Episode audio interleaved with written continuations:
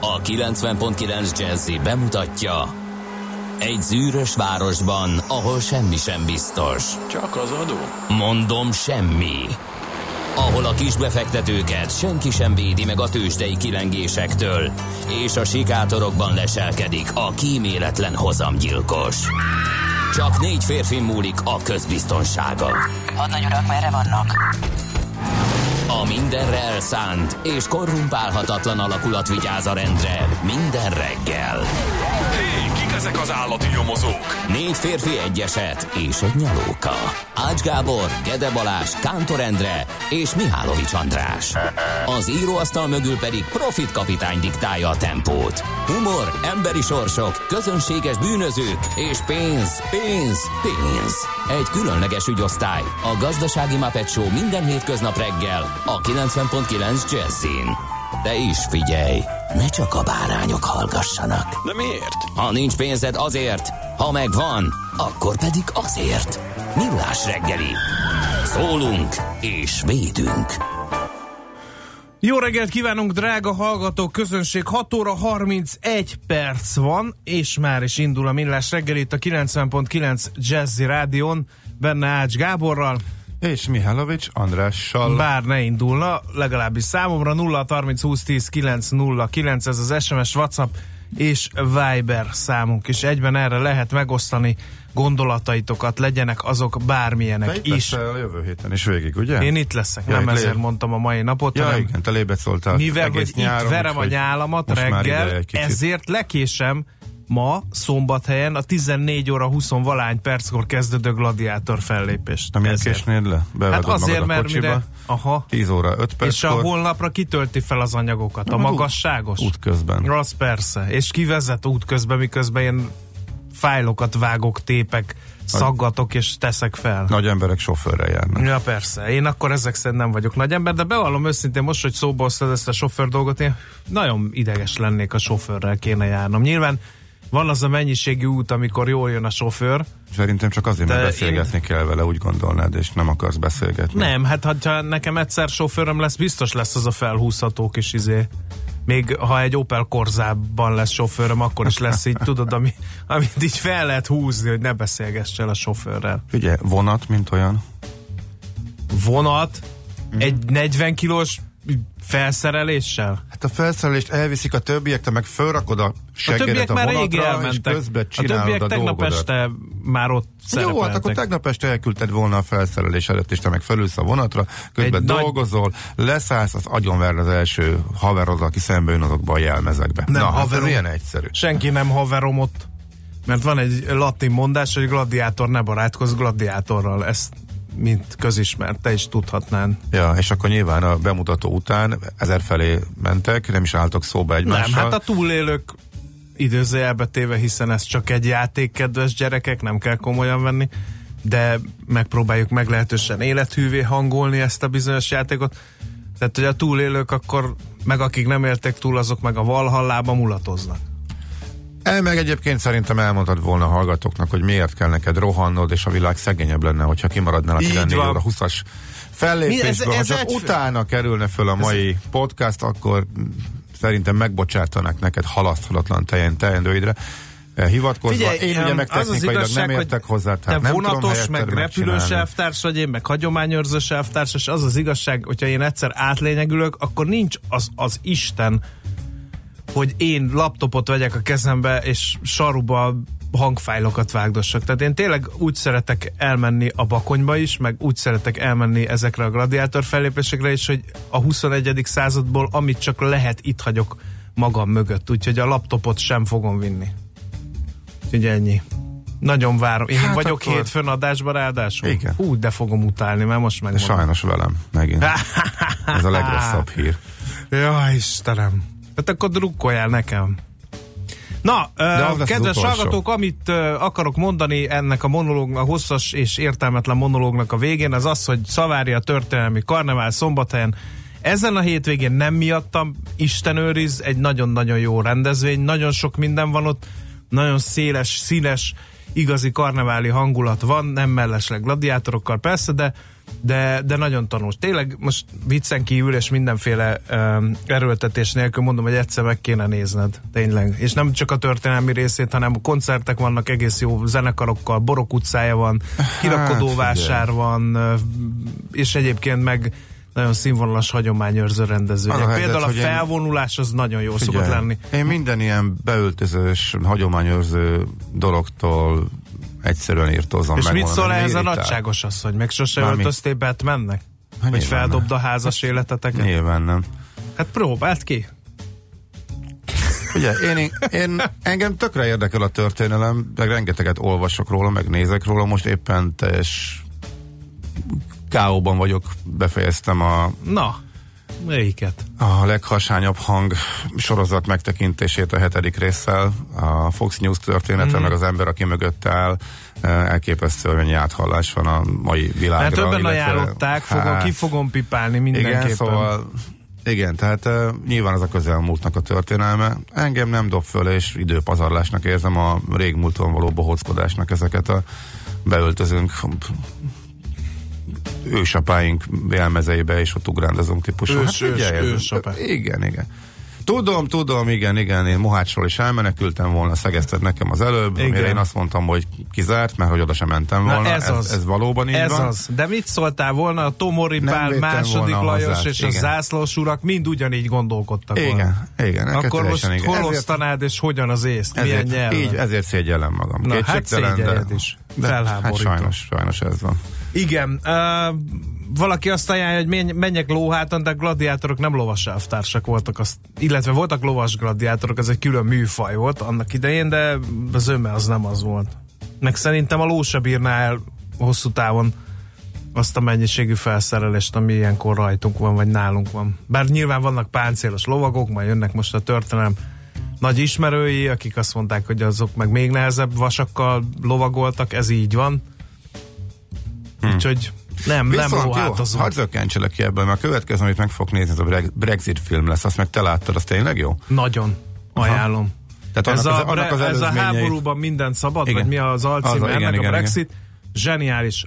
Erre meg én mondom azt, amit te mondtál erre a Fox News-os minisorozatra, hogyha annak a fele igaz, de csak a fele igaz, akkor azt gondolom, hogy mindenki érteni fogja azt, hogy amiről a héten beszéltünk Boris Johnson meg a Brexit kapcsán, meg amit tegnap nyilatkozott a Manus, hogy azt mondja, hogy majd úgyis megijed a Merkel meg a Macron, és majd félrerántják a kormányt. Tehát, hogy ő azt gondolja, hogy ez a Brexit, ez egy ilyen chicken run, hogy mindenki vezet nagy sebességgel a másikra szemben. Nem mondta ki, csak most már mindenki tudja, hogy Feledi Boton is pont erről beszélt, hogy ez lehet a stratégia, de most már megnézed ezt a filmet, hidd el, hogy érteni fogod, hogy Boris Johnson, meg ez a Brexit dolog, ez hogy jutott el odáig, ahova eljutott? Hát a néplélekkel kapcsolatosan, meg a háttérmahinációkkal, hogy miért szavazták meg a britek, és ez pont erről szól, hogy hogyan manipulálták, meg befolyásolták őket. Nem akarok spoilerezni, de van egy jelenet, csak annyit mondok, az üres falas jelenet, mikor leülnek és kitalálják ezt az egészet, na az szerintem a csúcspontja az egésznek.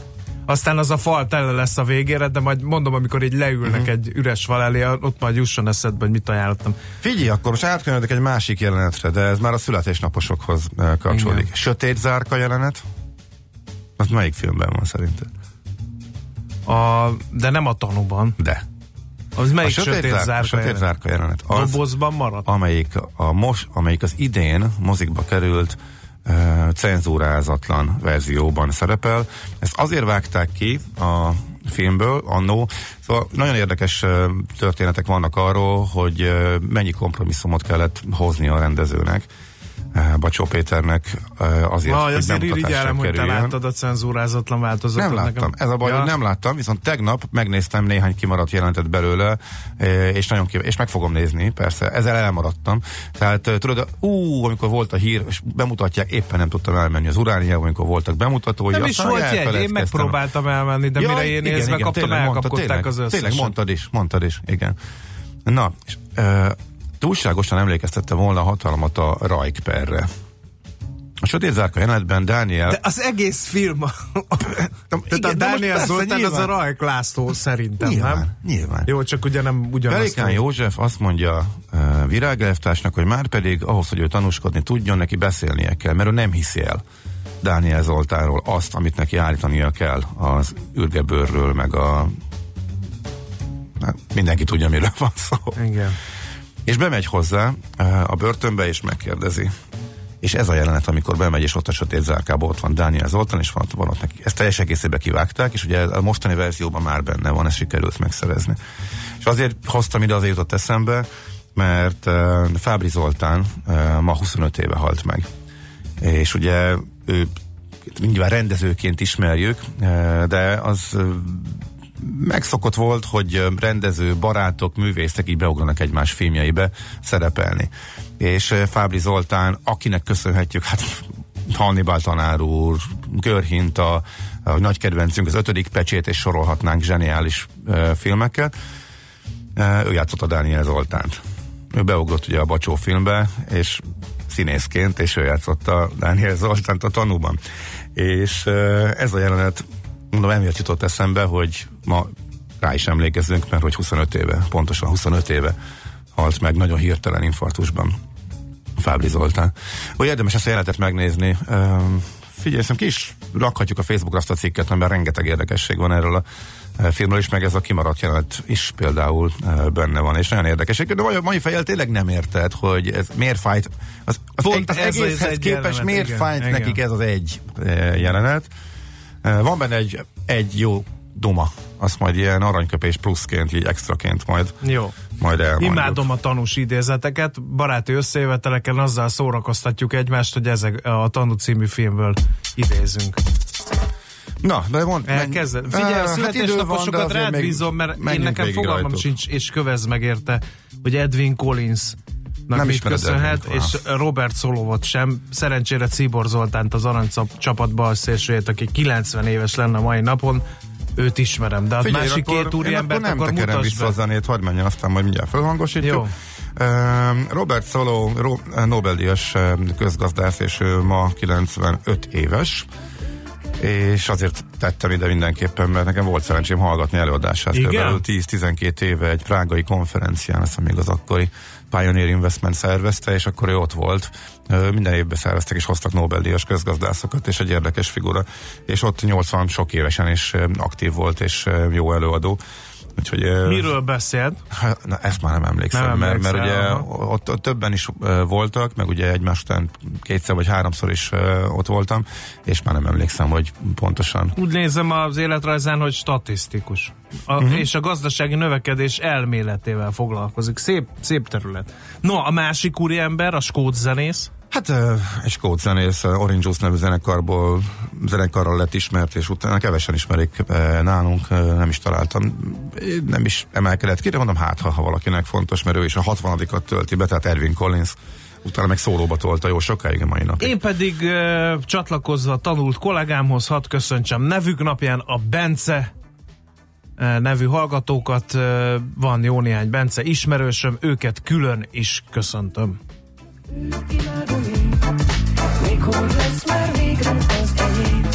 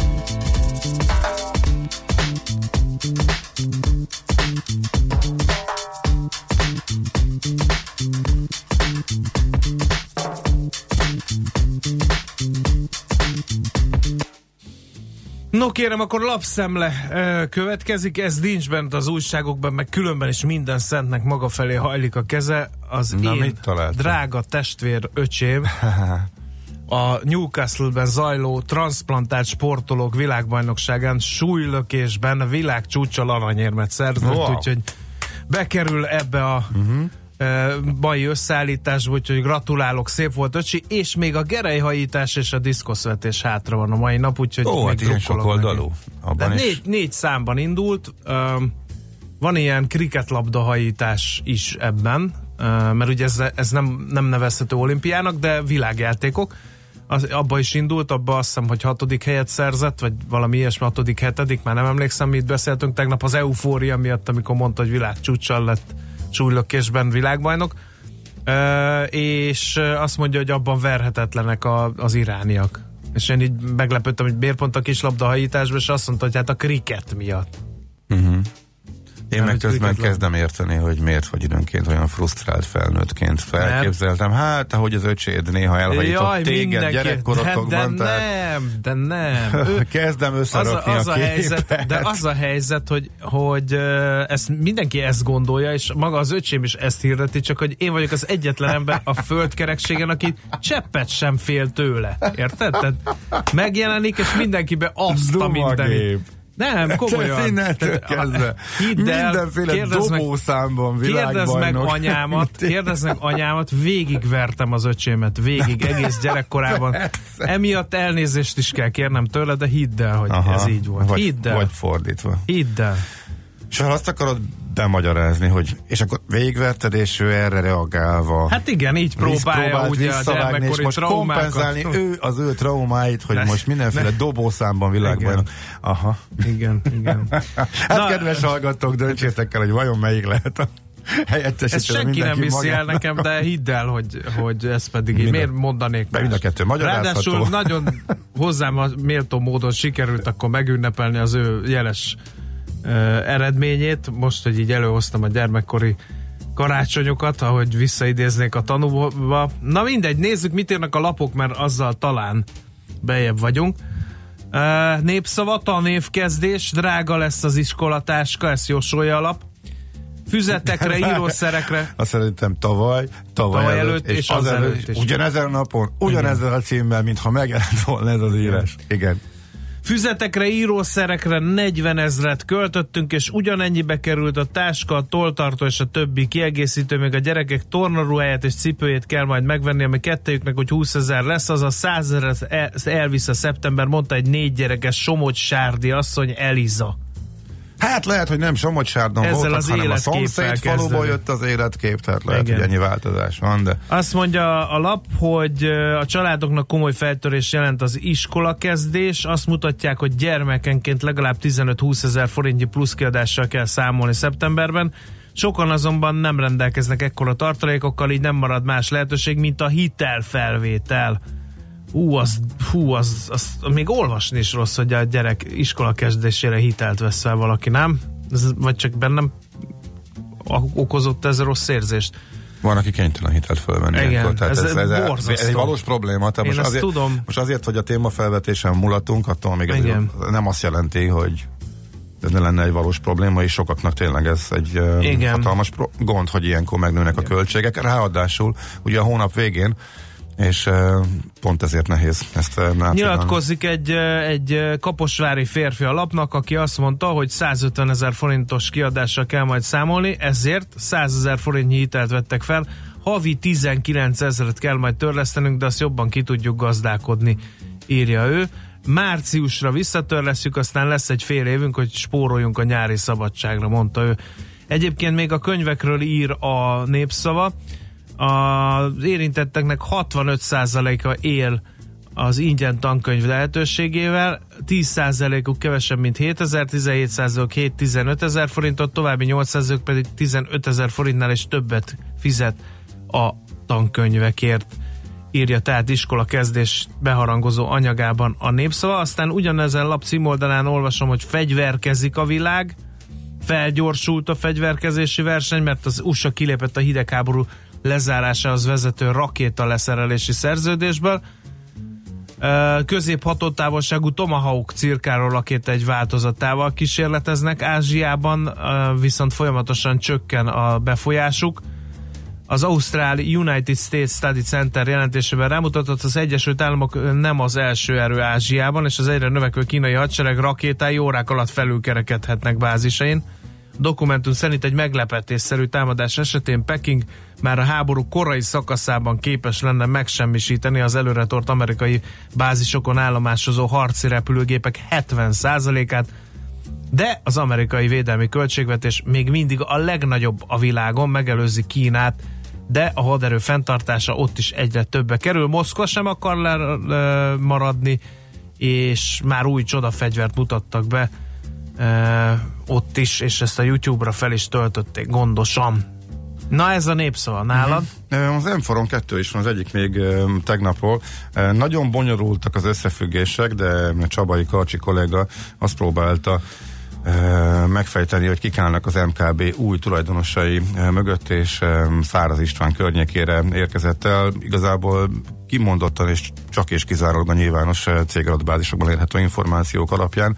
Ugye ő volt az, aki az Origóba szállt be, és ugye rajta keresztül indult el a kormányzat felé haladás az Origónál, és a Matolcsi György gyerekeinek az embereként ismert ő, vagy tartják számon őt. Nagyon bonyolult a történet, de érdekes, hogy lehet kibogovni itt a szálakat, hogy milyen változások zajlanak az MKB-nál, és mindenki árgus szemmel figyeli, hogy itt milyen lesz a... Illetve amikor a szuperbank, amikor fölépül, összehozzák a három bankot, hogy egy nagy állami banká vonják össze az OTP konkurenciaként, amit nagyjából mindenki tényként kezel, persze még nem tudhatjuk, hogy akkor ott kik lesznek helyzetben, és kik fogják irányítani, illetve a tulajdonosi kör hogy alakul, úgyhogy ennek részeként is érdemes elolvasni, és a hát igen, minden szemét az államnál landolhat a Kuka Holding, illetve a... Miért most nem ott landol?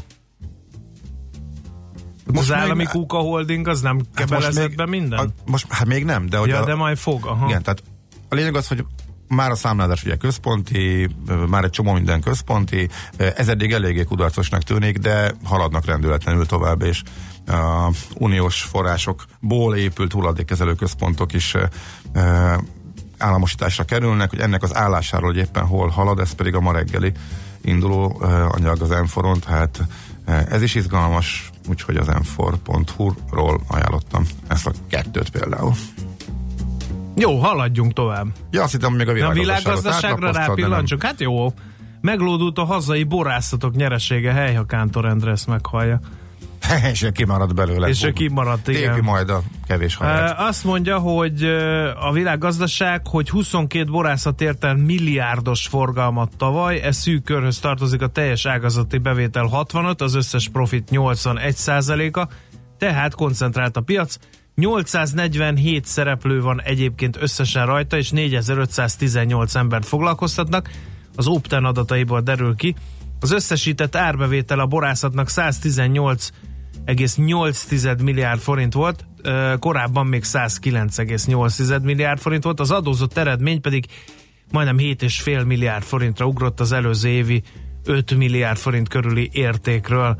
Úgyhogy érdekes ez a kis ágazati összefüggés. Aztán mi van még itt, egy rövid hírt még azért csak ide olloznék, de hogy melyiket, azt nem tudom. Kezdi utolérni magát a Nemzeti Hulladékgazdálkodás Koordináló Cég, ez itt is szerepel. Másik szemszögből. Egy másik szemszögből. Igen. Az idei első 3 hónapban kiszámlázott minden korábbi elmaradást, és az aktuális időszakot is. Hát ez milyen, mióta működik? Pár éve működik, és most érte utol magát, figyelem, na mindegy, ne eceteskedjünk. A negyed évente 2,5 millió számla feldolgozásra áprilistól már zökkenőmentes. A begyűjtött hulladék árveresztetését azonban a hulladék értékesítési stratégiai felülvizsgálatának idejére szünetelteti a társaság, ez alatt közszolgáltatói partnereinek bevonásával értékesíti a hasznosítható hulladékot. Na, az érme egyik és másik oldalát hallhattátok. Hát igen, itt valamelyikben nem stimmelnek az információk, mert ellentmondást található a két sajtótermékben, hasonló témában. megjelentek között. Na mindegy, menjünk tovább. Több hallgató írja, hogy miért vesznek fel magyarok hitelt, hiszen tegnap beolvasták a hírekbe a kollégák, hogy mindenkinek 6 millió forint lapul otthon az ingatlan vagyonán felül, írják smiley-kkal. Igen, ez egy átlagos szám, de jó, kiemelhető, persze ez a pénzügyi számlák statisztika volt. Igen.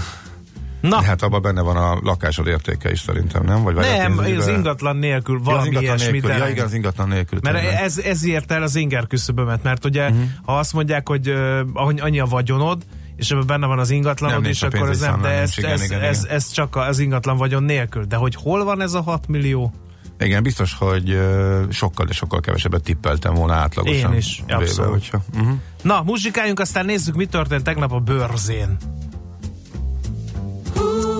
Weekend on the night, don't worry about a thing, don't worry about a thing, don't worry about a thing, I know it'll be alright, don't worry about a thing, don't worry about a thing, don't worry about a thing, I'll take you to the future, forget about the past, I'll keep all of your secrets, I swear that I won't ask, let go of all your troubles, I don't care where you've been, cause the only thing that matters where the night will end, them bright big lights are shining on us. That beat so tight, it makes you wanna get up, get down, like there's no tomorrow, like there's no tomorrow, like there's no tomorrow. Weekend on the night, don't worry about a thing, don't worry about a thing, don't worry about a thing, I know it'll be alright, don't worry about a thing, don't worry about a thing, don't worry about a thing. Come on.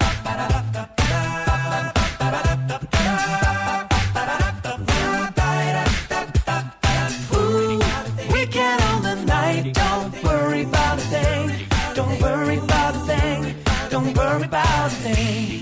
Let's get down to fitness, show me what you got, let's keep the record spinning, the music never stops. You wanna live forever and reach above the stars. Let's take it to the next level, just like the spaceship. Ah, them bright big lights are shining on us. That beat so tight, it makes you wanna get up, get down, like there's no tomorrow, like there's no tomorrow, like there's no tomorrow.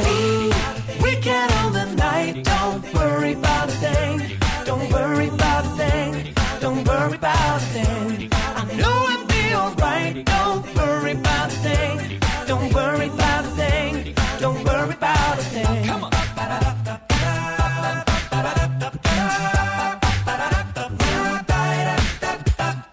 Ooh, weekend on the night, don't worry about a thing, don't worry about a thing, don't worry about a thing. I'm on the rooftops, surrounded by the stars and the view's hot. Ain't nobody think about what you got. Everything's ours, wanna dip, get a new spot.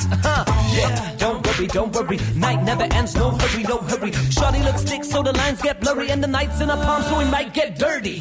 DJ, let the beat play like a heat wave when you replay this. Tonight we gon' party like it's D-Day, young and free name, that's the one on my CK shit. The moon is the light, sky's the ceiling, low is the bass and high's the feeling. The world is a club all in, cause we can, there's one for the books, don't worry about a thing. Weekend on the night, don't worry about a thing, don't worry about a thing, don't worry about a thing, I know it'll be alright, don't worry about a thing, don't worry about a thing, don't worry about a thing. Come on. Don't worry about a thing, don't worry about a thing. Weekend on the night, don't worry about a thing, don't worry about a thing, don't worry about a thing. Hol zárt? Hol nyit? Mi a sztori? Mit mutat a csárt? Piacok, árfolyamok, forgalom a világ vezető parkettjein és Budapesten. Tőzsdei helyzetkép következik. No, megnézzük, hogy mi történt Budapesten. Kérem szépen, 0,6%-os mínusz, 39.394 lett a vége pontban számolva. Úgy jött össze ez a dolog, hogy egész jó napja volt a Telekomnak, 1,7%-ot ment fölfelé 425 forintig, meg az OTP is erősödgetett 12.340 forintig, ami 0,4%-os plusznak felel meg, de sajnos a MOL-Richter párosnak már nem volt ilyen napja, nagyon-nagyon visszahúzta az indexet a másik kettő vezető papír. 2,6%-os mínusz volt a Richter piacán, 4726 forintos záróértéket ért el a részvény. A MOL 1,5%-ot esve végül 2844 forinton fejezte be a kereskedést. Megnézem a kis és közepes papíroknál, hogy ott mi a helyzet, van-e markáns mozgás, de én úgy látom, hogy az áramszolgáltatók kivételével az elmű 1,4%-ot ment fel pluszban, az EMAS meg 1,6%-ot mi esett, úgyhogy mást én nem nagyon látok, ami említésre méltó lenne, úgyhogy át is passzolnám kollégának itt a lehetőséget, hogy foglalja össze, hogy mi történt Amerikában. Azt írja a portfólió, hogy tanácstalanok voltak az amerikai piaci szereplők. Igen, mert mi más mondhatnának? Igen, most megkezdődött ez a bizonyos Jackson Hole-i meeting. Hát várják, hogy majd a Powell mond valamit a Trumpra reagálva. Igen, kisebb halak már nyilatkoztak, a CNBC folyamatosan ott mászkált és kérdezte meg a Fed, a Nyílt Piaci Bizottság szavazó tagjait is, de hát róluk már mindenkiről tudni lehet, hogy mit gondol, sőt miután kijött előző nap az előző ülés jegyzőkönyve is, azt is, hogy nagyjából ki hogy szavazott, úgyhogy nagy meglepetés nem volt ebbe, tehát több kisebb pályás Fed góré már elmondta azt, amit tudni lehet, úgyhogy a kezdeti mínuszból kicsit visszajött a piac, de nagyjából ez a stagnálás volt. A kedvenc szavaiddal egy fordított, a Dow Jonesban volt egy kis plusz, de nagyjából a Boeingnak volt köszönhető, mert a Reuters közölt jó hírt a cégről,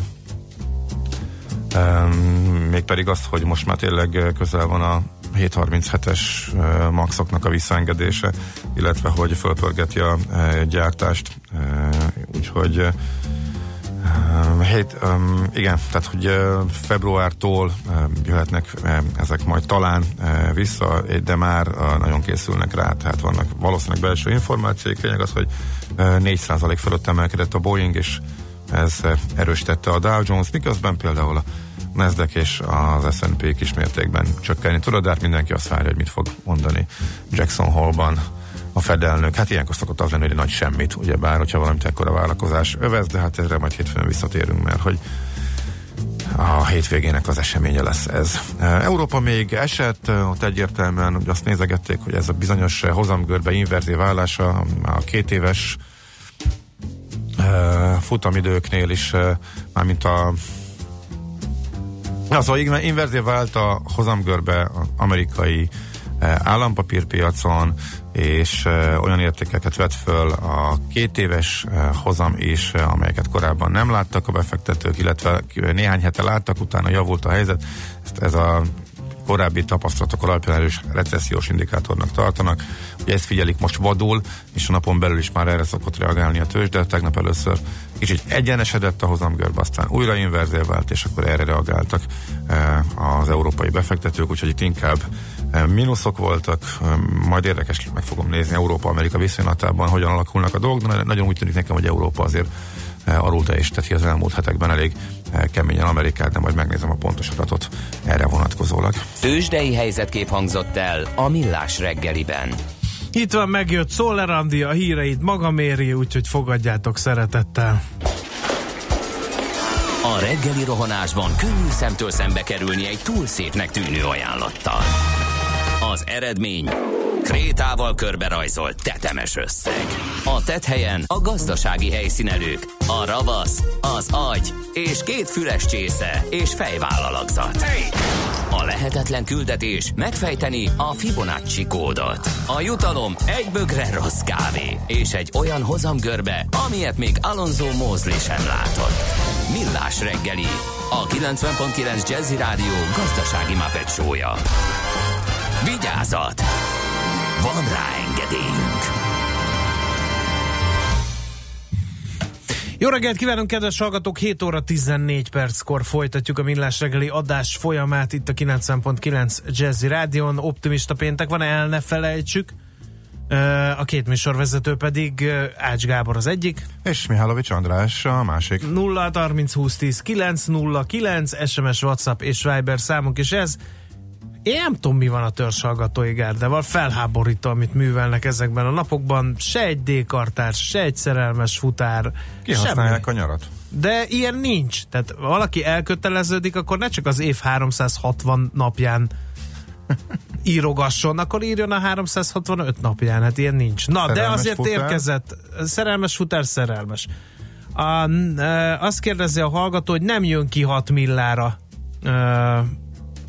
Péter Harlemből a fejenként, ő neki 600 000 forintra jött, mert 6 billió forint van az embereknél cashben otthon, azt kérdezi. Tehát nem, neki nem jön ki csak 600 000 forint, de ezek a jegybank számításai, és a sajtó ezt vette át, tehát én nekem nincs okom kételkedni abban, hogy egy bank rosszul számolt volna, pláne ilyen... Egy bank nem számolja ki személyre szólón, azt visszaosztották az újságírók. Azt már újságírók osztották vissza, tehát ebben a statisztikában nincsen személyre lebontva, tehát ott egy osztás volt, az a kérdés, hogy az jó volt-e.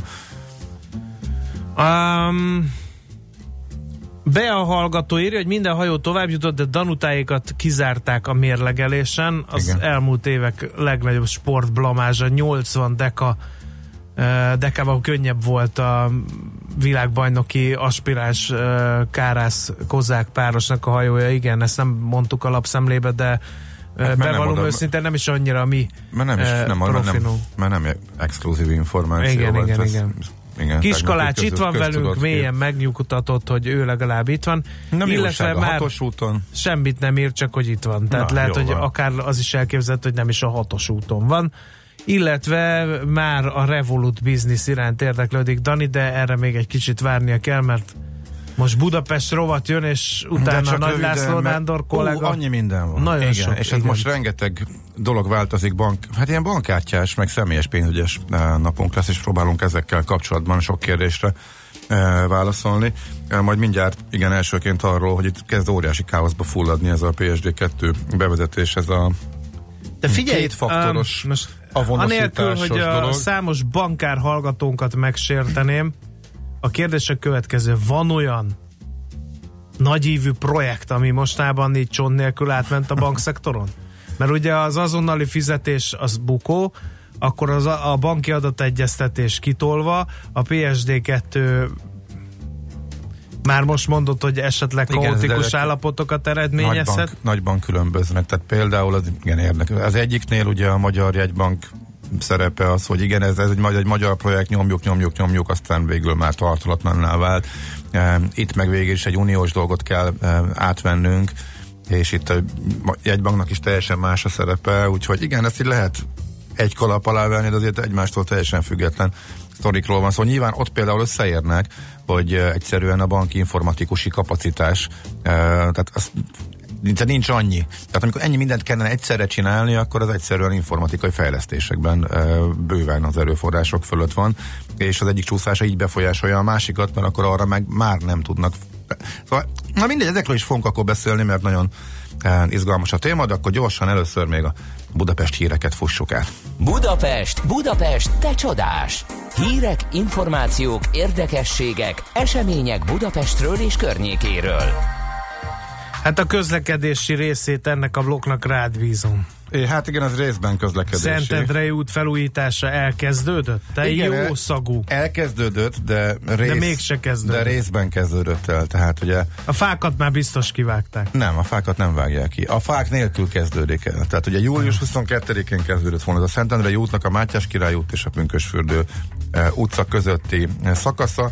Abban egy politikai balhé is lett, hogy valaki a fák miatt megtámadta a dolgot. Akkor elhalasztotta. És akkor a Tarlós István Fölpolgyi úgy döntött, hogy hát jön a választás, és akkor ebbe ő nem áll bele, úgyhogy nem vállal semmi kockávat, hogy inkább halasszák el.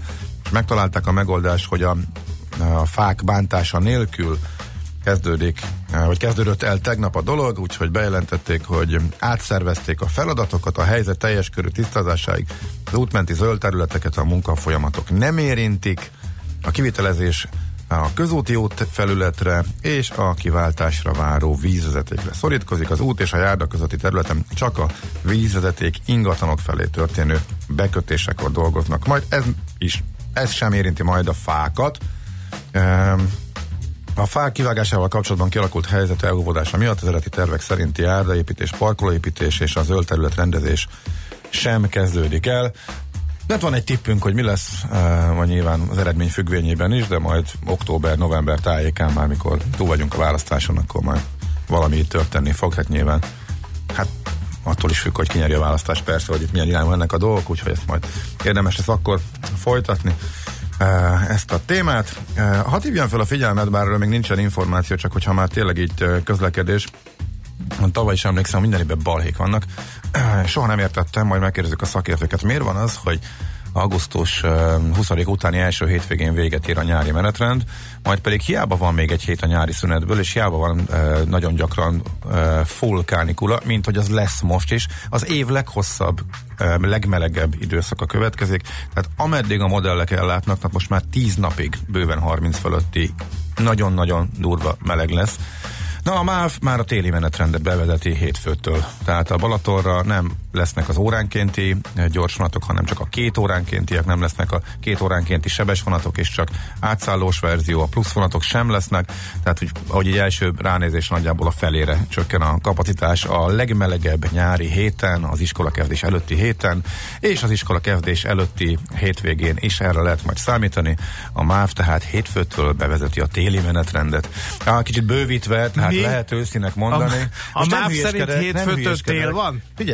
A nyári menetrend véget ér a Budapest-Balaton viszonylatban, tehát a nyári menetrend véget ér most vasárnap. Jövő héten, amikor a leghosszabb hőségperiódus lényegében berottyan, mert hogy most kezdődik holnap, és még egy kis hideg fontos, vagy egy kis nem lesz annyira meleg még a hétvégén, de a jövő hét az még brutálisnak ígérkezik, akkor már nem a nyári menetrend szerint közlekednek a vonatok, és több mint a fele kiesik. Ahogy én elnézem, tehát eleve a óránkénti gyors vonatok is kiesnek, illetve express vonatok is kiesnek a Balatonról. Jó, nem? Igen. Tavaly emlékszem, hogy óriási balhé volt a hétvégén, ezzel nem fértek fel utasok a vonatokra. De akkor... Most ugyanez lesz. Ugyanez lesz, hát egyáltalán ugyanez lesz. Tehát nyilván, hogyha valaki jövő vasárnap lesz az őskáosz, hogyha nem raknak. Ha valahogy nem oldják meg, hogy plusz vonatokat berakjanak, vagy plusz kocsikat, de hát tavaly is ugyanilyen meleg volt, és tavaly sem volt ez fontos senkinek. Ugye nehéz azt mondani, hogy nincs elég vagon, hogyha egy héttel korábban a nyári menetrendben még volt. Más kérdés, hogy nyilván át kell logisztikázni a vonatokat a téli helyükre, hogy visszaállítsák azokra a elővárosi vonalakra például, ahol voltak, de azért ez akkor is furcsa, nem? Igen. Na, figyelj, gyorsan két programot még csak így nagyon gyorsan. El nem bírom képzelni, milyen lehet az, amikor szerelmi szál szövődik Csipke Rózsika és Grú között. Mi? A Városmajori Szabadtéri Színpadon szombaton lesz egy gyerek előadás, gyerekprogram, mesemorzsák, kreatív gyerek előadás, csak a hétvégi programok között, amikor taloztam, akkor találtam ezt a Gruncínház előadása, tehát ha pedig valaki nem akar elmenni Szombathelyig és budapesti programra vágyik. Milyen Szombathely? Ja, a Szavaria. Milyen te vagy a legjobb barátom. Mert hogy te azt ajánlottad, ugye? Már fél éves se volt szállás, tehát csak jönni meg menni lehet, vagy a környéken megszállni valahol. A Bikás Parkban kérlek szépen azt, hogy hamburger, tehát burger fesztivál és sörfesztivál, blues-zal keverve. A 3B blues, fesztivál? Igen, a Burger Beer Blues Festival.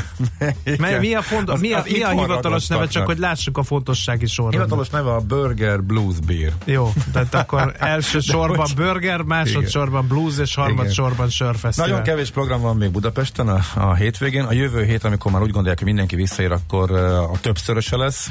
Na, én ezt találtam felnőtteknek, illetve gyerekeknek, hogyha valaki szeretne menni. Nekünk a Gellért-hegy a Himalája. A Millás reggeli fővárossal és környékével foglalkozó rovata hangzott el.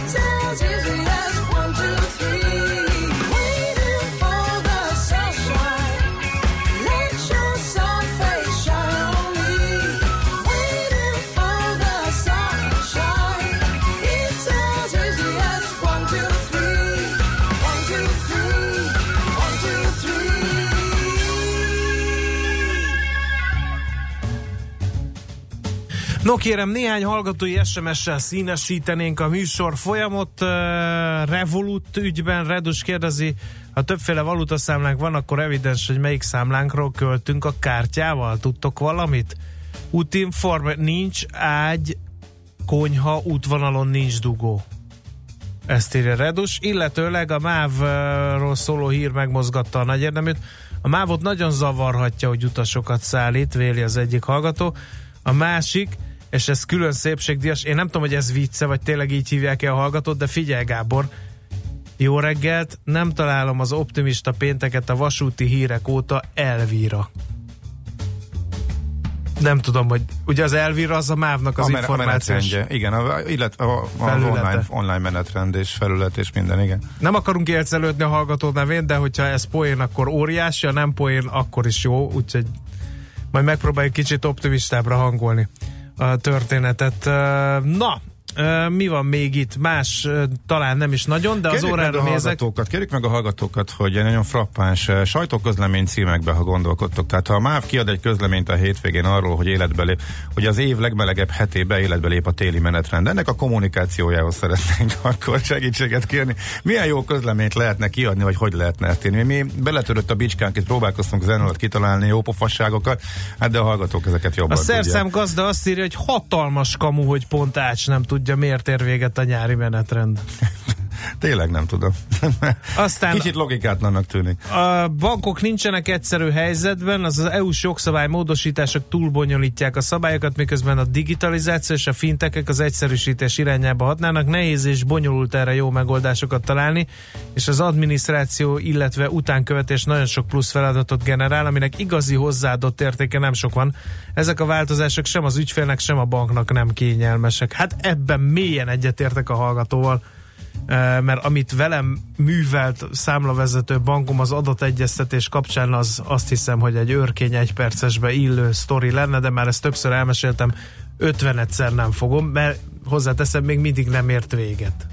Mert fizetett szabadságom alatt örömmel értesítettek arról, hogy A feladatot kipipálták, de mi van a B-vel, amit július végére ígértem? Mondom, én? Na mindegy, ne menjünk ebbe bele, nem morgos szerda van, hanem optimista péntek, úgyhogy jöjjenek a rövid hírek. Igen, most akkor menjünk el, már itt van velünk Csernok Miklós, a kiszámoló blog, hát gazdája, minden eset tulajdonosa ő maga, és mindenféle személyes pénzügyre válaszolunk. Örülünk, hogy már a tegnapi kérdésünkre is, meg már egy csomót föltettetek, rengeteg izgalmas kérdés van most, bankkártyákkal, hitelekkel, iszonyatosan magasan tartott állampapírkamatokból.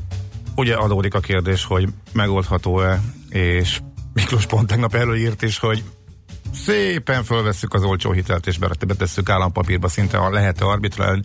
Szóval rengeteg kérdés van, írjatok nekünk, és akkor ezekre is megpróbálunk majd válaszolni a hírek után. Műsorunkban termék megjelenítést hallhattak. Rövid hírek a 90.9 Jazzyn. Ma lesz a totalitárius diktatúrák áldozatainak európai emléknapja.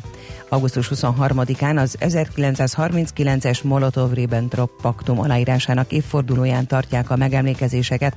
Pintér Jolán, a Gulag Alapítvány elnöke a köztévében elmondta, a Honvéd téren álló Veszprémi Imre szobrászművész alkotta emlékmű a világon elsőként állított emléket a Gulag áldozatainak. A kararai márványból faragott, stilizált emberalakot ábrázoló szobrot 1993-ban állította a Gulag Alapítványa, Szovjetunióba elhurcoltak és elpusztultak emlékére. 8 holttestre bukkantak eddig a folyóban a Dunai hajókatasztrófa utolsó áldozatának maradványai után kutató szakemberek. Egyiküket sem a hableány balesetével kapcsolatban keresték, közölte a 24.hu kérdésére a BRFK szóvivője. Csécsi Soma elmondta, a hajókatasztrófa utolsó dél-koreai áldozata utáni keresést a rendőrség a feladat jellegének megfelelő létszámmal és technikai eszközökkel végezte és végzi jelenleg is.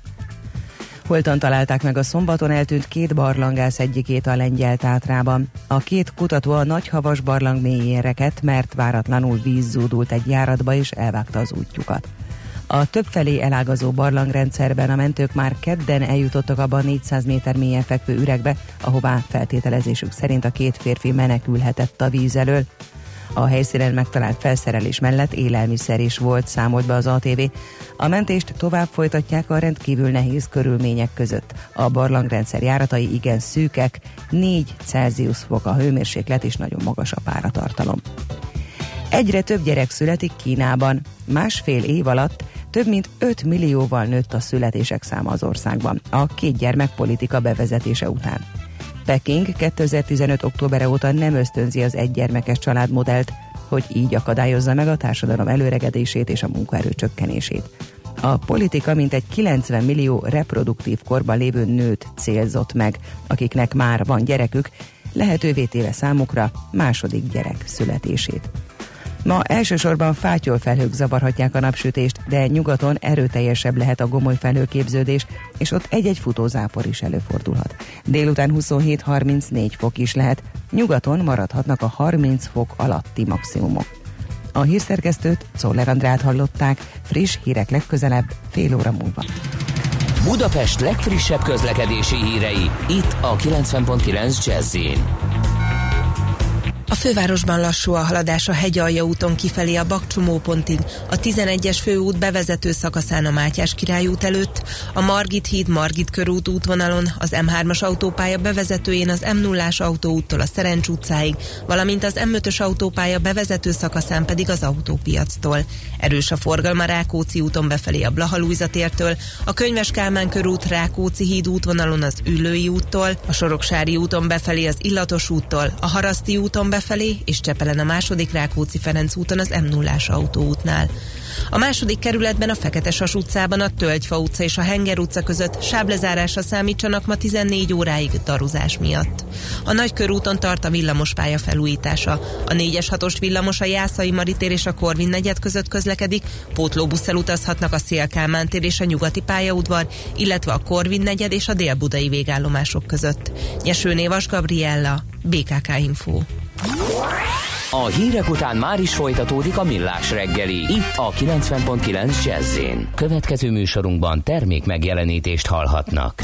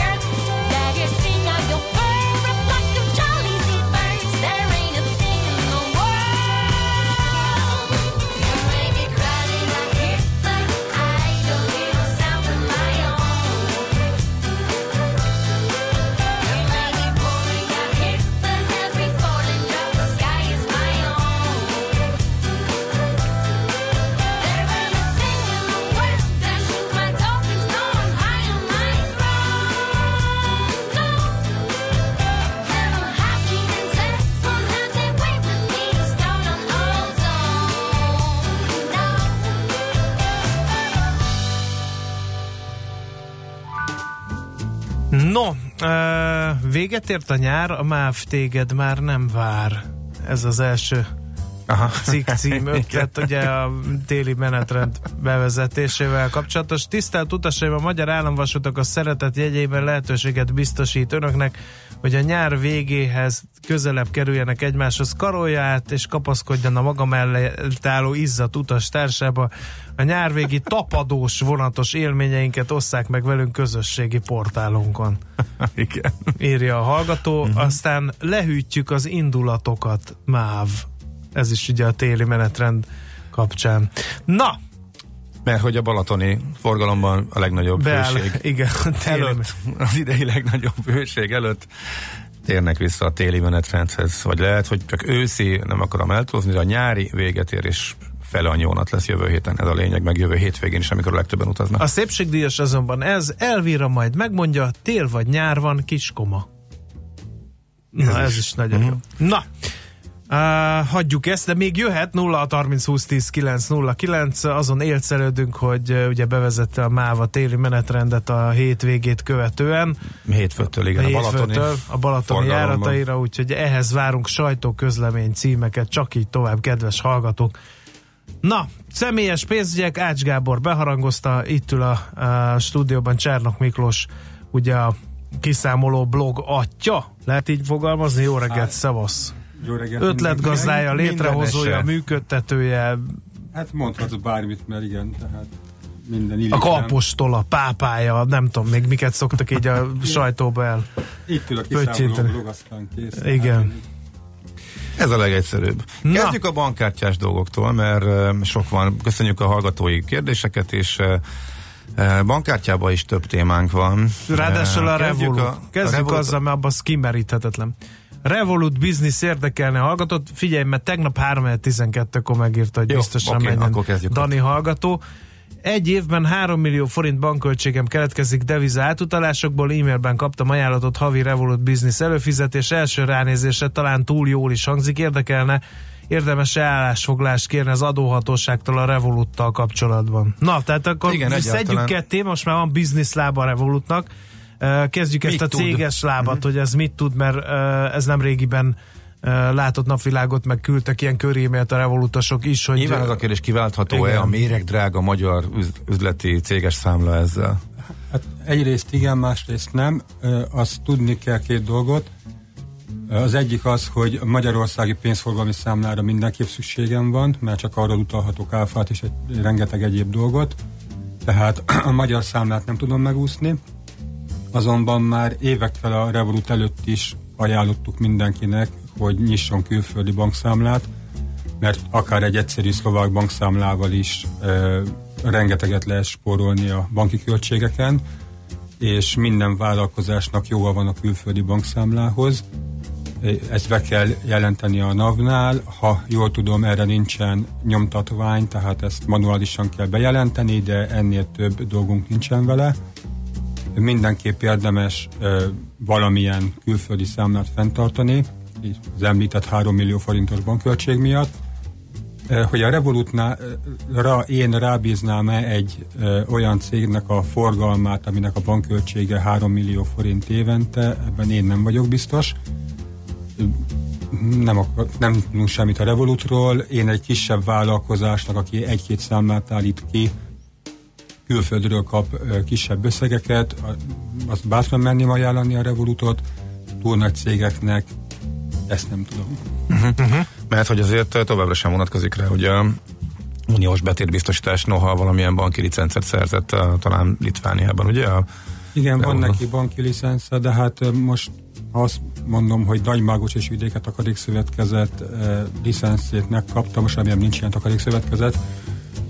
Tehát akkor azért ez nem biztos, hogy egy akkora háttér, hogy túl nagy forgalmat rámerjek bízni.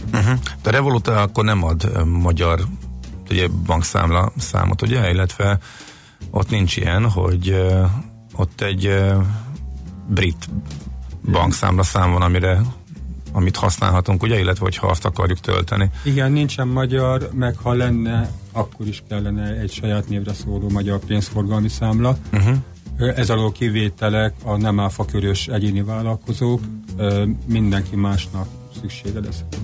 Most nem akarok neveket mondani, van olyan vállalkozói bankszámla Magyarországon, amik kvázi nulla forintosan nem használjuk. Aha.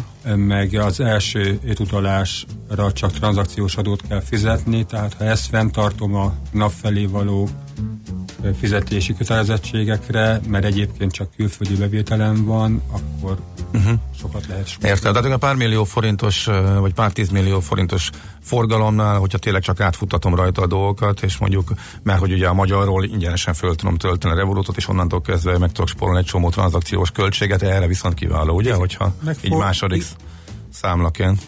Igen, megfordítva is, ami talán gyakoribb, hogy bedolgozok egy külföldi cégnek, és akkor kiállítok két számlát havonta, kvázi fizetés kapok rá, vagy egy pár millió forint jön rá, arra szerintem tökéletes. Akkor még maradva a Revolutnál, ugye ez most jött be, hogy céges számlát is kínál Magyarországon. Nemrég vettek föl magyar kommunikációs ügynökséget, nemrég vezették, vagy egyáltalán ingyenesen és egyszerűen föltölthető magyar számláról. Erre vártak sokan ugye évek óta, úgyhogy ez egy érdekes fejlemény. Magánszemélyeknek kiválthatja a magyar bankkártyát teljesen szerinted? Ezzel az ingyenes szolgáltatás csomaggal, főleg mondjuk a sokat külföldre járóknak? Hát, hogyha van miről feltöltenie, ugye, mert bankkártya kell, hogy feltöltsem, tehát ha az anyósom bankkártyájáról fel tudom tölteni, ugye megint az a kérdés, hogy mire használom és mennyit. Nagyon jó a Revolut annak, aki sokat jár külföldre, én nem igazán használom, mert olyan kicsi az én devizás költésem, hogy nem éri meg. De hogyha mondjuk külföldön dolgoznék, vagy külföldön járnék dolgozni, akkor mindenképp lenne. Hát helyén kell kezelni, szerintem egy jó dolog, akkor, hogyha sokat költök devizában, de mondom, az életemet nem bíznám rá, és a vagyonomat se. Ha már itt tartunk, akkor Redus kérdésére visszakanyarodnék. Ha többféle valutaszámlánk van, akkor evidens, melyik számlánkról költünk a Revolut kártyával? Hát, őszintén szóval szerintem ez lenne a lényege, tehát... Igen. Egy másik gyakori tévedés, amire azt gondolják, hogy a Revolut középárfolyamon vált, nem középárfolyamon vált, csak nagyon jó árfolyamon. Majdnem középárfolyamon. Hát majdnem középárfolyamon, tehát ezért ez fontos tudni. És azt is csak munkaidőben, ugye a kereskedési időn kívül, mert még annál is egy picivel gyengébb. Tehát amikor igen, hétvégén nem olyan jó, tehát ha tudom, hogy nekem kell akármilyen deviza szombaton, akkor érdemes előtte intézkedni. Én olyanba is beleszaladtam, hogy a forintba föltöltöttem, én euróba szeretem, ugyanúgy gyorsan átkonvertálom euróba, általában, hogyha euróban költök, de volt úgy, hogy többet költöttem, mint ami az euróson, vagy egyáltalán forintból, viszont volt rajta egy kis kriptó, és akkor simán a kriptó egyenlegből is átváltott akkori aktuális árfolyamon, tehát még abból is használtam a kártyámat, simán tudtam használni, de mi se történt volna, nem volt se eurós, se forintos, se dolláros, semmilyen alszámlán. Az alapot azt használja föl, amelyikben költesz. Hát ha eurós országban is van rajta eurós egyenleg, akkor azt, utána szerintem a forintot. De ez a magyar... voltam, egyik sem volt, és akkor a kriptó egyenlegemből akkor valami Ethereumból költött, tehát igazából. Ez működik, és automatikus, igen. Igen, egy rossz tapasztalat Balástól, Revolut Businessre regisztrált, főleg a programozható API miatt. Egy próbautalást végeztem Barionról Revolutra és vissza, másnap letiltották a Revolut Business számlámat, azóta sem kapok infót, hogy miért. Ez egy furcsa. Sajnos sok ilyen hír van, és ezért is mondtam, hogy nem bíznám rá az életemet, és ugye a magánember is így jár, hogy megnyitja a számlát, azt se kérdezik, hogy hívnak, és aztán egyszer csak letiltják, és minden hülye papírt bekérnek. Sajnos ez sok embernek van ilyen rossz tapasztalata, hogy ezt valamiért nem kezeli a Revolut rendesen. Ha rajta múlna, én megmondanám mindenkinek, hogy amint feltöltesz 300 eurót, azonnal bekérem az adataidat, vagy inkább küldd el most, hogy ne akkor kelljen blokkolni a számládat. Sokan így járnak sajnos. Magánszemélyeknél kiválthatja a bankszámlát, ez is egy hallgatói kérdés, erre Revolut? Mert most mondtad, hogy nem, akkor ez egyértelmű, nem erre, hogy nem bíznád rá az életedet, hiszen azért, nem tudom én, egy magánszemélynek is lehetnek olyan dolgai, amivel komoly gondot okozhat, hogyha valami technikai malőr van, vagy nekik eszükbe jut, hogy ja, mégis most azonosítanának, nem? Igen, és megint csak vannak olyan bankszámlák egyéneknek, tehát magánszemélyeknek is, ami tényleg fillérekbe kerül. Én egy ilyet megtartanék, és mellette aztán a Revolut. Igen, aztán a fizetésemet kérhetem-e oda, azt kérdezik. Revolut. Hát ezt gondolom cégtől függ, nem? Tehát most... Igen, tehát van, aki kifizeti a PayPal-tól kezdve akárhova a fizetést, ezt nem tudok válaszolni, hogy... Munkáltatót kell megkérdezni, a Magyar Bank számla-számla szeretnek utalni érthető módon a munkáltatók. Akkor kicsit tovább haladva, ugye a Revolutot, ha külföldön használjuk, itthon meg azért a magyar... Az egy jó megoldásnak tűnik, hogy itthon mondjuk kihasználni például, hogyha tényleg vissza tudod tölteni hitelkártyát, a visszatérítéseket, tehát mondjuk a havi banki költségeket ki lehet termelni észszerű használattal a hitelkártyákkal, hogyha ügyesen csináljuk és nem csúszunk meg. A visszatérítésekkel külföldön viszont mondjuk akkor a Revolutot vagy hasonlót használunk, ugye ez alapszabályként lefektethetjük, viszont a hitelkártyáknál egy óriási változás van, tehát ilyen drasztikusan visszavágták szinte minden bank az elmúlt fél évnek a története a hitelkártyáknak a visszatérítéseit. Ennyire rossz biznisz lesz, vagy lehet, hogy az ügyfelek lettek ennyire tudatosak, hogy már nem éri meg, hogy akkor veszteségbe fordulhatott a hitelkártya biznisz? Vagy mi állhatott itt a háttérben, mert még mindig jönnek a hírek, és te is gyakran írsz erről. Mi itt a sztori? Hát nem tudom a bankokban mi történik, de hát nyilván az, hogy nem éri meg. Ilyen amerikai mintára bevezették a hatalmas rengeteg kedvezményeket, hogy az emberek eladósodjanak, mert ugye abból gyorsan visszajön a kedvezmény. Fizetek neked 3-4 éven keresztül rengeteg pénzt, utána egyszer csúszol meg 2 hónapra, és bőven visszajött az elmúlt 3-4 évnek a vetése.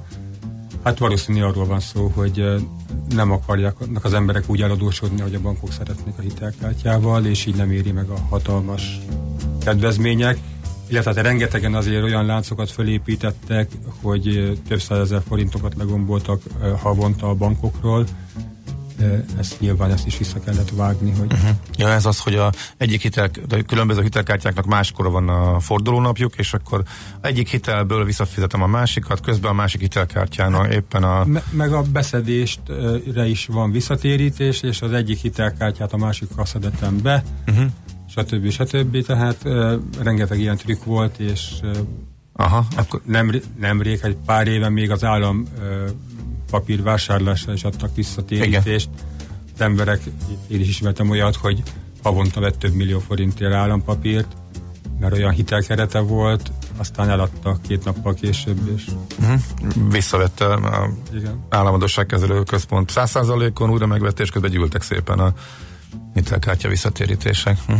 Úgy nagyjából nyilván egy bankonként jöttek az információk, hogy mekkora a visszavágás, úgy nagyjából, hogy átlagosan van nagyjából egy tippet, hogy mondjuk a felére, harmadára, vagy csak annál kevésbé szűrték meg a visszatérítéseket a bankok? Hát most már, ahogy nézegetem, ilyen 1%-okat adnak vásárlásra, és meg 5000 forint maximum havonta, meg 3000 forint havonta, tehát akármennyire is kimaxolom a hitelkártyát. Tehát bejöttek a havi limitek is, ugye, hogy nem lehet korlátlanul sok költéssel. Meg például most levették azt, hogy pont a csoportbeszedésre már nem jár visszatérítés, csak a bolti vásárlásra. Tehát ezeket a kisokukat jó bezárták ezzel, hogy nem lehet. Oké, tehát akkor ezzel próbálják életbe tartani, vagy gondolom nyereségesebbé tenni, vagy... és az szerepet játszatott, hogy egyre jobban automatizálható, ahogy terjednek ugye a modern pénzügyi rendszerek, pont a PSD kapcsán bejönnek is majd ugye az új szolgáltatók, a harmadik szolgáltatók, a 3 gombnyomás, oda csak erre figyeljek, 3 gombnyomással beprogramozom, hogy mindig vissza legyen fizetve, mindenről értesítést kapjak, igazából egy kisebb kockázatot futok, hogy megcsúszszak, és mondjuk a bank nyerjen, és igazából csak kihasználhatom a lehetőségeket. Vagy egy nagyon szűk réteg, aki mondjuk nálad szokott kommentelni, és egészen elképesztő ötleteik vannak? Hát igen, egyrészt szerintem ez egy szűk réteg, és most már egy ilyen felső limitek vannak, talán már nem is éri meg. Tehát most el lehet, már bocsánat, de bohóckodni 3000 forintért havonta, meg 5000 forintért havonta hitelkártya láncokkal, de nem tudom, hogy megéri-e. És akkor önmagában így, hogy ennyire visszavágták, így egyáltalán hitelkártya megéri, illetve kinek éri meg? Tehát most, hogy ennyire rosszabbak lettek idén a feltételek. Hát maximum annak, akinek kell. Tehát maga a hitelkeret miatt érheti meg? Hát meg van, ahol külföldi céges utazásokat nekem kell előre kifizetni hitelkártyával, és akkor a cég megtéríti, meg nekem kell a üzleti ügyben az autót bérelni az Egyesült Államokba, tehát vannak emberek, akiknek kell a hitelkártya, nekik megérheti. Most egy átlagember, hogy mit nyer rajta, maximum az örömöt, hogy legalább a bankköltségét visszakapta, de annál sokkal több szerintem már nincsen. Igen, az autóbérléshez. Ja, igen, az autóbérlésnél meg ugye pont a tendencia, hogy egyre kevésbé fogadnak el nem hitelkártyákat, tehát már az autóbérléshez egyre több helyen ragaszkodnak kimondottan a hitelkártyához, mert ott is visszaélések voltak, ugye? Hát a dombonnyomott kártya, hogyha van rajta elég fedezet, azért nagyon sok autókölcsönzőnél elég. De jöttek olyan hírek, hogy már van, ahol nem, hanem kimondottan megnézik, hogy ez valóban hitelkártya. Hát előfordulhat, mondjuk, ha van választásom, akkor keresek egy másik autókölcsönzőt. Igen, ez valamikor az. Nincs mondjuk a reptéren, egy eldugott reptéren valahol Európa sarkába, de ha van választásom, akkor azért tudok találni másik autókölcsönzőt. Na jó, oké, akkor első körben ennyit. Kérdéseket várjuk továbbra is, és hát még a bankkártyás vonalon is van bőven muníció, tehát az, ahol érdemes váltani. Miért tud nagyon-nagyon drága lenni a bankkártyás fizetés, ha külföldön használunk mezei bankkártyát, tehát bőven túllépve a Revoluton, hanem egy átlagos, tehát lehet akár Revolut, lehet akár magyar, tegnap is volt ezzel kapcsolatosan egy hír, amit szemléztünk, illetve hát itt van a legdurvább dolog, ez a dinamikus devizaváltás opció, ezekről is fogunk majd beszélgetni. Csernok Miklós továbbra is a vendégünk, a Kiszámoló blog szerzője.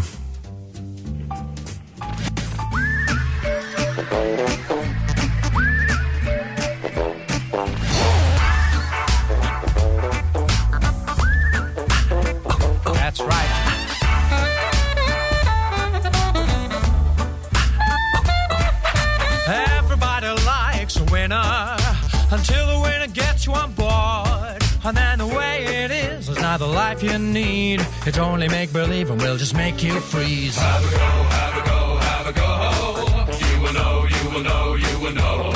Let it show, let it show, let it show. Oh, swing you winners, cause the winners swing.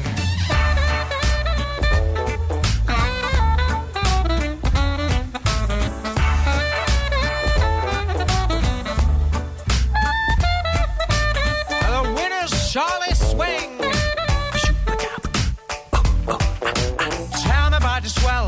Honey, has a green dollar turned things around? Is microwave unique and black TV so chic? Our managed skates and hats are worth it if you please. Have a go, have a go, have a go. You will know, you will know, you will know. Let it show, let it show, let it show. Oh, swing you winners, cause the winners swing.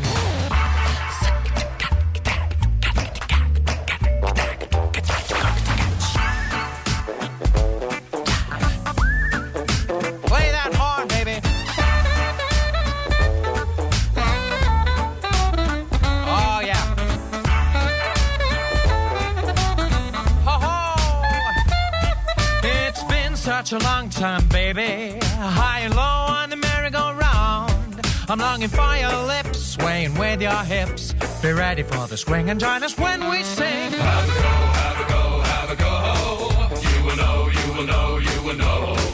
Let it show, let it show, let it show. Oh, swing you winners, cause the winners swing. Have a go, have a go, have a go. That's right. You will know, you will know, you will know. Let it show, let it show, let it show, let it show. Cause the winners swing. The swingers win. Have a go, everybody. Have a go, have a go, have a go. You will know, you will know, you will know. Let it show, let it show, let it show. Oh, swing you winners, cause the winners swing.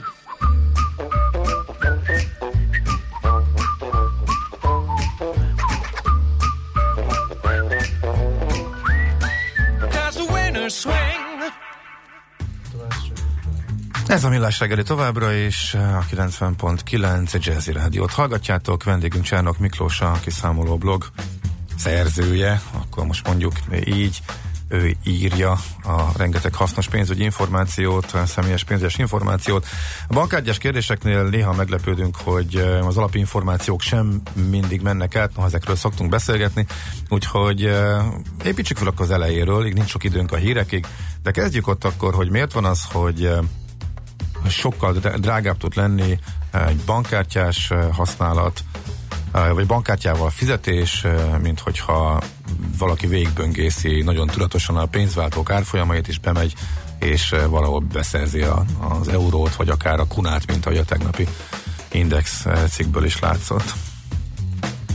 Hát az egyik oka az, hogy a bank sem ingyen dolgozik, ő is szeretne sokat keresni rajtunk. A másik pedig az, hogy a kártyatársaságoknak van egy köztes devizája, ez attól függ, milyen kártyáról beszélünk, vagy euró, vagy dollár, és hogyha a kunánál maradunk, akkor a kunát először mindenképp mondjuk euróra váltják, és utána forintra, tehát eleve két árfolyamváltást szenvedünk el, hogyha a forintos számlánkat költjük, forintos számlánkról költünk Horvátországba. Tehát most abból indultunk ki, hogy magyar bankkártya, magyar bankszámlához tartozó, magyar forint alapú bankkártyából fizetünk külföldön, és hogyha nem abban a devizában költünk, ami a kártyánk alapja, ugye ez ahogy a Visa-nál dollár, Mastercard-nál euró? Ez még mindig így van, vagy már bonyolultabb, mert... Van, a Visa-nál van valami kis csavar benne, hogy az Európán kívüli nem PIN-kód köteles tranzakciókat dollárba váltja. Aha. De ez változott, ahogy bejött az új Visa kártya egy pár éve, de én úgy tudom, hogy a Visa kártya is Európában euró alapú.